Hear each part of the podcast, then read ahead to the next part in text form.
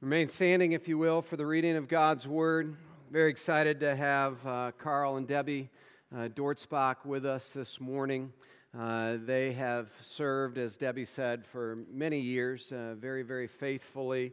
There's a display about them uh, somewhere you can read all of the details. Personally, uh, they have been instrumental in my life. We uh, spent some time in Africa with them in 1995, soon after the Rwandan refugee crisis, and a very formative time for me, and one that was uh, shepherded by Karl and Debbie. But uh, one of the things I so appreciate about them is just the way that, A, the gospel is always central. Uh, and then, secondly, just the way that they can serve us by giving us a, a view of the world uh, that, that so often you can't have, you know, in your, in your space. But they've been all over. Uh, I know Debbie just got back from Haiti and uh, certainly Africa, but Asian continent as well. So uh, it's great to hear uh, from them this morning and have that opportunity. The scripture is John 4. Uh, and it's a scripture about journeys. You have the journeys of the disciples as they follow Jesus. You have the journey of this woman at the well uh, who encounters Jesus. You have Jesus' own journey as he's making it to the cross. And uh, we're invited to bring our own journeys into this as well. I'll start at the beginning as it's printed for you in your bulletin. And he had to pass through, he being Jesus, Samaria. So he came to a town of Samaria called Sychar, near the field that Jacob had given his son Joseph. Jacob's well was there, so Jesus, wearied as he was from his journey, was sitting beside the well. It was about the sixth hour. A woman from Samaria came to draw water. Jesus said to her, Give me a drink. For his disciples had gone away into the city to buy food. The Samaritan woman said to him, How is it that you, a Jew, ask a woman or ask a drink from me, a woman of Samaria. For Jews have no dealings with Samaritans. Jesus answered her, If you knew the gift of God, and who it is saying to you, Give me a drink, you would have asked him, and he would have given you living water. The woman said to him, Sir, you have nothing to draw with, and the well is deep. Where do you get that living water? Are you greater than our father Jacob? He gave us the well and drank from it himself, as did his sons and his livestock. Jesus said to her, Everyone who drinks of this water will be thirsty again, but whoever drinks of the water that I will give him will never be thirsty again. The water that I will give him will become in him a spring of water, welling up to eternal life. And the woman said to him, Sir, give me that water, so that I will not be thirsty or have to come here to draw water. And then, after some uh, dialogue uh, in which Jesus talks to her about her own situation, talks to her about worshiping God in spirit and truth, the woman, verse 28, left her water jar and went into the town and said to the people, Come, see a man who told me all that I ever did. Can this be the Christ? And they went out of the town and they were coming to him. Meanwhile, his disciples had come back and were urging him to eat. Uh, Jesus talks to them about sowing and reaping. And then we see it in practice. Verse 39 Many Samaritans from that town believed in him because of the woman's testimony. He told me all that I ever did. So when the Samaritans came to him, they asked him to stay with them, and he stayed there for two days. And many more believed because of his word. And they said to the woman, It's no longer because of what you said uh, that we believe, for we have heard for ourselves, and we know that this is indeed the Savior of the world. This is the word of the Lord. Father, indeed, we give you thanks. For you have not left us to ourselves. You've given us your word, uh, mediated to us by your Holy Spirit. So, Holy Spirit, we pray that you would be alive and well in our hearts today, and that you would be clearing out the obstacles that prevent the harvest from taking root in our own hearts, uh, and the harvest that propels us uh, from this place into the marketplace. Father, we give you great thanks for the mercy that you have wrought in this world. We pray now that you would be uh, with our brother Karl as he opens this word to us. May your spirit rest upon him. Uh, we pray this all in Jesus' name. Amen. You may be seated.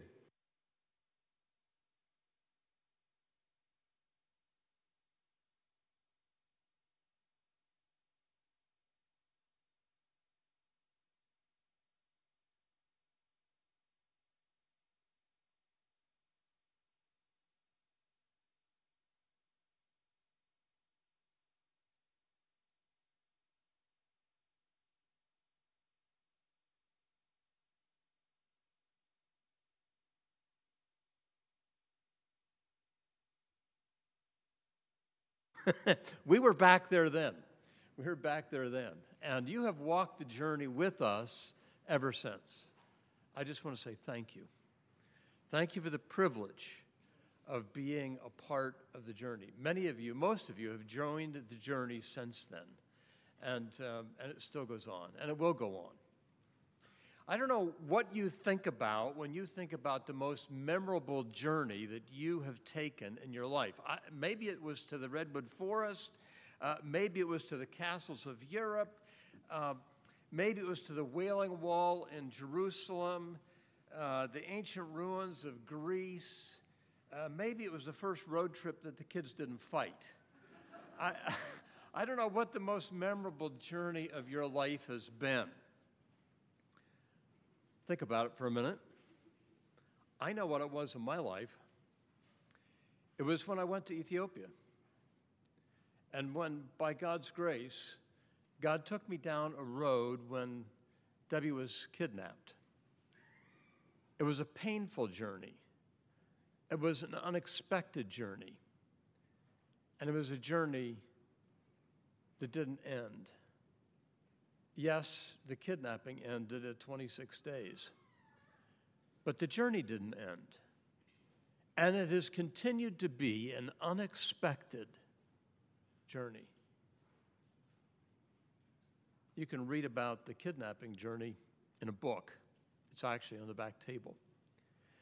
But those journeys that God takes us on often not only imprint our lives, but they become our lives. They become the life that God takes us upon, the unforgettable journeys. I remember one journey that Debbie went on was in Nairobi. Uh, she had left to go to a slum community and uh, do some health training. It was rainy season, and uh, there was this uh, little bridge. When I say little bridge, it was about this wide and uh, it was a railroad tie. You had to go over the railroad tie uh, over a river in order to get to the to the little slum community. And it started raining, and it rained really hard, uh, torrentially, and the uh, water started to rise. Well, that river was mostly a sewage river. And on the way back, uh, she slipped off the bridge. Uh, it was pretty easy to do considering the amount of water and she had to be fished out of the river by her friends. Uh, most of you would find that an uncomfortable, unpleasant journey. Actually, for Debbie, uh, it was probably true that regardless of the clothes that she was given by her friends, uh, the spare clothes that you find in a slum community in Nairobi, and you can imagine what those would be, that was probably more within her comfort zone than a lot of places of ministry in the U.S. So think about the comfort zones that you live in and that you don't live in. Think about those for a moment. Now I want to take you on a comfortless journey that Jesus went on with his disciples. The text begins with these words He had to pass through Samaria. Now, I would aver that he didn't have to, not physically. Nobody else did. Nobody else went through the despised, no other Jew went through the despised area of Samaria. So, in that sense, he didn't have to pass through Samaria. He could have gone around it. And even today, you don't have to. There's a road, a different road. Yeah, it's a little longer, but you don't have to. But Jesus had to. He had to take his disciples through Sychar. There was a well there that was a source of conflict. I want to take you on that journey. And if you uh, take notes or the notes are of any value to you or the following is of any value to you, I want to wobble, wobble through this text with you, a bunch of W's. And so I want you to just think through in the W's of the text. And I'm going to wobble my way through briefly in the text. There was a way. And the way was not used by Jews. So when the text says that Jesus had to go through Samaria, it was because of a greater purpose. And the purpose was that this was going to be an unforgettable journey for the disciples. Not only unforgettable, but changeable. It was going to change their lives, it was going to instruct their mission. It was going to be that which set a paradigm in front of them. It was a new way. It wasn't usual, it wasn't usual, it was not going to be, in one sense, repeatable, but in another sense, they were going to continue to walk this journey the rest of their lives. It was going to take them through a people group that was despised. It was the nearest place of dissonance for them and they were to go to other peoples in the rest of their ministry and journey, and so was the church to go to other peoples that were at more distant places that were also dissonant from their cultures, from their language. But the Samaritans were the closest at hand. Think about the significance of that for our own way. We often think of missions as being way out there but God actually calls us to the nearest dissonance. Who is it that you find it difficult to be with? That might be your Samaria. Jesus called his disciples to go with him on the Samaritan road. It was necessary because it reached non Jews. It was necessary because it moved the disciples to outreach. It was necessary because they had to confront their biases. And they did. And so they came to the well. That's the second W. The well. What about the well? Well, we know from the dialogue between Jesus and the woman, the woman says, You know, uh, this is our well. Well, that was the whole point. That was the whole point of the conflict. Was it a Jewish well? Was it a Samaritan well? Whose well was it? It's Jacob's well. Jacob's our father. No, Jacob's our father. And the woman said it very well Sir, you don't have anything to draw water with. This is our well. Our father Jacob dug it, it belongs to us. Mind you, she was taking the communal we on, but she was there completely without a community around her. She was community less. But all of a sudden, she steps back into the sense of identity of who she was. Jesus doesn't pick up on this. Rather, he goes at her heart, at the emotions that lie underneath of her excuse and her challenge. Yes, it was a well. It was a disputed territory. It was a place of conflict. It was a place that should have been a place of community. If you've ever been with uh, women who go to draw water uh, at most of the parts of the world where water doesn't flow through pipes into your kitchen, uh, you know that drawing water is a community event. Uh, we witnessed that for many years in our lives in Africa, where women would go together. They would get their donkeys together and, and uh, they would have a whole donkey parade uh, with their water bags or their water jars on their donkeys, and they would go to the water source. And along the way, they would talk and, and, and, and they would discuss their families and they would discuss their gardens and they would discuss the realities of life. It was a communal event to go get water. But this woman was notably alone at a community well. And she was there at the very wrong time of day. You don't go in the middle of the day to draw water. You draw water in the, in the beginning of the day or at the end of the day. That's, that's a cultural reality. So it's six o'clock, high noon. It was hot.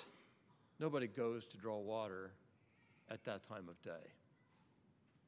There was something outstanding about this woman, the well. It was a point of need for her. But she wasn't talking about that need. Jesus talked about his need. He said, Woman, would you give to me to drink? Yes. How is it, though, that you, being a man, being a Jew, ask me, a woman, a drink? It was the whole point of the contact. That's why he went, that's why he had to go to Sychar. Understand and feel the dynamic of what was happening, and then begin to think about the dynamic in your own lives and what God has done. Jesus had sent his disciples into the town to buy food. It was a despised, despicable thing to have to eat food that had been touched and handled by Samaritans. So there they were, hungry, at their point of need. They were forced to go into town and do business with Samaritans and eat what they provided. And Jesus stands at the well and says, Woman, will you give me to drink? And all she has is a cup that had, her mouth had been on.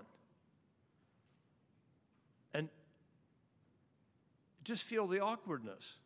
There's a woman, there's a man, where men don't talk with women, this sort of culture where they're apart, culturally, they're apart. We have one vessel.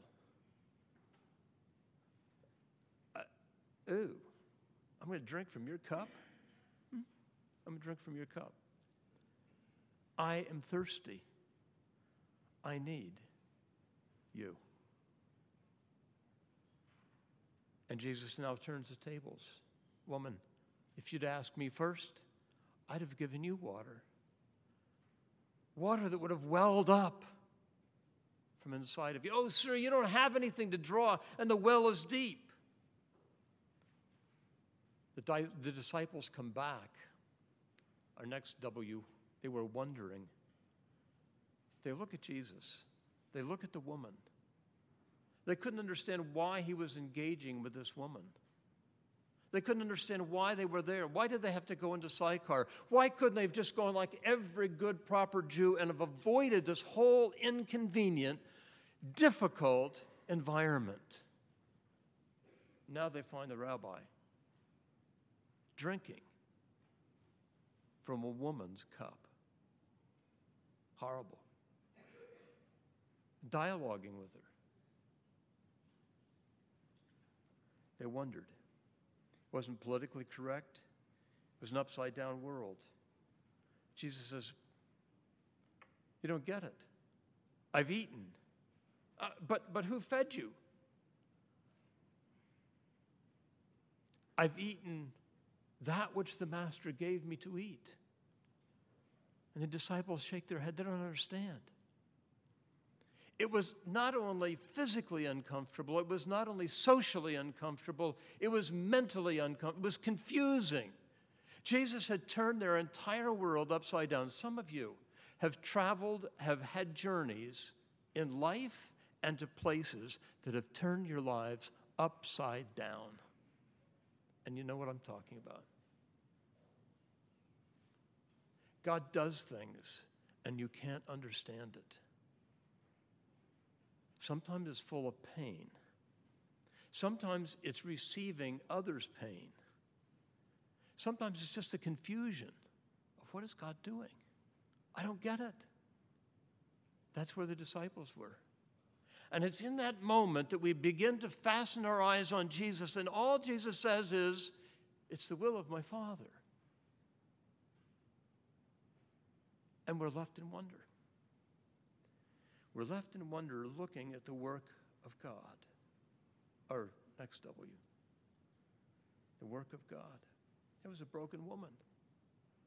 Jesus says, Go get your, go get your husband. He knew well enough who she was, why it was that she'd come at noon alone, no other woman, unaccompanied. Go get your husband. Bring him first. Oh, sir, I don't have any husband. I know. I know. You've had five. They're not really your husbands. I know who you are. It shows. Jesus was perceptive, but not condemning. And the woman begins to, oh, sir, I perceive that you're a prophet. She tries to change the subject. But before long, she rushes back to the town and she begins to speak to people in the town. I have met a man, she says, who instructed me, who told me all that I have done. He pierced my heart. I've met Jesus. And she had. Well, the disciples had to meet Jesus too around this well.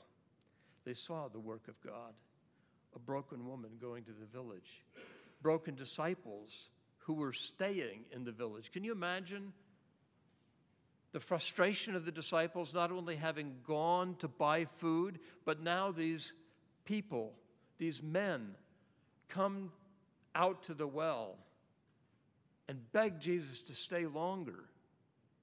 And here the disciples, no, no, Master, don't do that. This would not be a good idea. This was supposed to be a shortcut to get to where we were going, to Galilee. We don't need to spend longer at this well, do we? Really? And Jesus stays with them several days. Well, the disciples begin to watch the work of God. It was totally unexpected. They didn't understand, but they came to understand the work of God. A broken woman, broken disciples, and broken villagers who were confessing a new belief. It was God at work. Perhaps you have seen God at work in your life, in friends' lives, in others' lives. Look at some of those points for a moment and consider where it is that God has been at work. Often, often, it's at the point of pain and memory where we see God at work. Consider for a moment our way. Usually, we look at what's comfortable, at what's short, at what is perhaps non sustainable, and what makes us happy, what is convenient for us. Um, we may often rationalize our needs or the needs of others. Even in missions, we do that. We think, well, uh, everybody needs Jesus, so if I could just reach one orphan, now there's no complication with that. I'm thankful when we reach one person. We can only reach one at a time. It's true. Sometimes God calls us, though, to actually stretch our boundaries and reach either in a more difficult place than we might normally reach, to be more strategic, to follow His work and His way. Sometimes we resist that which is strategic. We look for a monetary or a momentary return. And we ask, well, how can I do this faster? How, how can I have a better report? And we are all subject to that. How can I look better? That's the way we tend to do it. But God's well doesn't do that. God's redemption isn't usual, and that's what the story is about. It's about God's unusual redemption, God's unusual plan, God's working through the difficulties of life and drawing those difficulties of life together. Jesus reaching down. If Jesus could reach us, if Jesus could reach you, why is it that he couldn't use you to reach others? And that's in the story. If Jesus could use the disciples, simple, everyday disciples, to go through this well of Sychar and actually allow them to see the simple stuff of, of receiving a cup of water, not giving a cup of water. Mind you, they received, they didn't give. That's one of the outstanding things of this narrative. The disciples took nothing, they gave nothing. Jesus didn't give anything. He didn't have a, a, trailer in which he uploaded or unloaded supplies into the well of Sychar. He came with his shoes and he said, I need a cup of water. But he changed the social order. God's redemption turns things upside down. Redemption is about genuine community. Redemption is about recognizing our need, our need for Jesus, and simply sharing that need. The disciples had to see that. We have to see that. You have to see that. I have to see that. So Jesus comes to the well, thirsty and in need. Being thirsty and being tired is crucial to our journey, crucial to our mission. You have to. You have to. That's the way the text starts. Jesus had to, and you have to. I have to. We have to go. We have to be thirsty. We have to be hungry. We have to be in need. Because Jesus, the greater than Jacob, has prepared a well for our thirst and for our fulfillment. Jesus is the way. It's interesting when we get to the end of this text and go a little bit beyond it that there were Galileans eventually in uh, verse 45 after he left the well of Sychar, verse 44 and 45. He comes back to Galilee, and the Galileans welcomed him. Uh, they were the ones that had been with him before the story began. They had, he had fed them, and now they, they reach Galilee before he got there. He had taken this shortcut that was turned out to be a long cut through Sychar. They only saw his miracles of feeding, of healing, but they missed the journey. They missed the journey through Sychar, through Samaria. They took the easy, the long road. They welcomed him. Sometimes it's easy for us to welcome Jesus, but to miss the road, to miss the journey, the journey that would be the memorable journey sometimes the painful journey. So I want you to take just a moment. Ask yourself the question where is your journey? Where has it come and where is it going? Where is God taking you? What is God doing with your life and in your life? We come to this this week Holy Week, we remember and we celebrate the work of Jesus in the world. But Jesus uses people like you and like me. He uses our journeys, our thirsting, our need, our failures, our frustrations, the hurts and he uses those things to reach out to a wider world. We have to go. We have to embrace those struggles, those struggles to be able to recognize that all of the world is embraced in brokenness. And it's as we embrace our brokenness that God says there is redemption, there is redemption in Jesus, and we embrace that redemption in Jesus for us. And as we embrace it, others see our embrace. We can't possibly take a gospel that is just a gospel of health and wealth and wonder if we have never been thirsty, if we've never been in need, if we have no need and no thirst to talk about the provision of Jesus. I want to invite you on an unforgettable journey. God's working today. Some of you came this week and you saw a, film, actually, I, I, know on, on Friday, looking at the persecuted church. Think about the work of God in India and the Middle East, across Africa, Latin America. There are mega churches in Indonesia where increasingly it's politically incorrect to even convert. The Philippines. Korea is one of the largest sending countries in the world.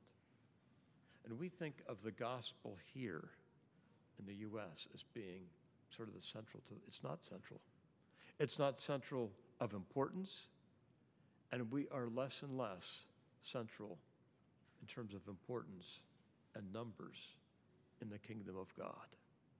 God has expanded his kingdom way beyond our borders. He is at work. And I want to invite you to one of the most incredible journeys to move beyond your comfort zone. Find where your comfort zone is and move beyond it. It's the call of God into missions. I don't know where God will take you. I know that God is at work bringing people, His people, into this nation of ours. We've seen it in Baltimore. There are 4,000 international students at Johns Hopkins, our neighbors. 4,000 nations. How many are in Grand Rapids? How many do you know? God is at work. Step beyond your borders. You don't know internationals? Then ask yourself the question that the disciples didn't want to ask Who is it that I don't want to get to know? And go in their direction. They're there. It's an unforgettable journey. When God, by His grace, opens our eyes and enables us to see His work, He takes us to His well and allows us to see the wonder of His grace. May God take you like He's taken us on an incredible journey. And may that journey last all of your lives. It's the wonder of following the King. May God give you grace. May God give you joy. May God fill you with the delight of his people. Let's pray. Father, thank you. Thank you for the joy of being welcomed on the journey of walking with you. That has often led us to places that sometimes we're not completely comfortable, but it's always been memorable. Would you take each one of us on a personal journey? That we would increasingly recognize our need for you, our need for forgiveness, our need for being lifted out of the mire of our own failures, our need for restoration, our thirst. Help us to hunger and thirst for righteousness. Lord Jesus, give to us the delight of walking your way. Show us where we must go, that we would learn to experience again the joy of our salvation as we clutch and as we cling to you. So go before us Go before our children. Help us as we journey together. In Jesus' name we pray. Amen.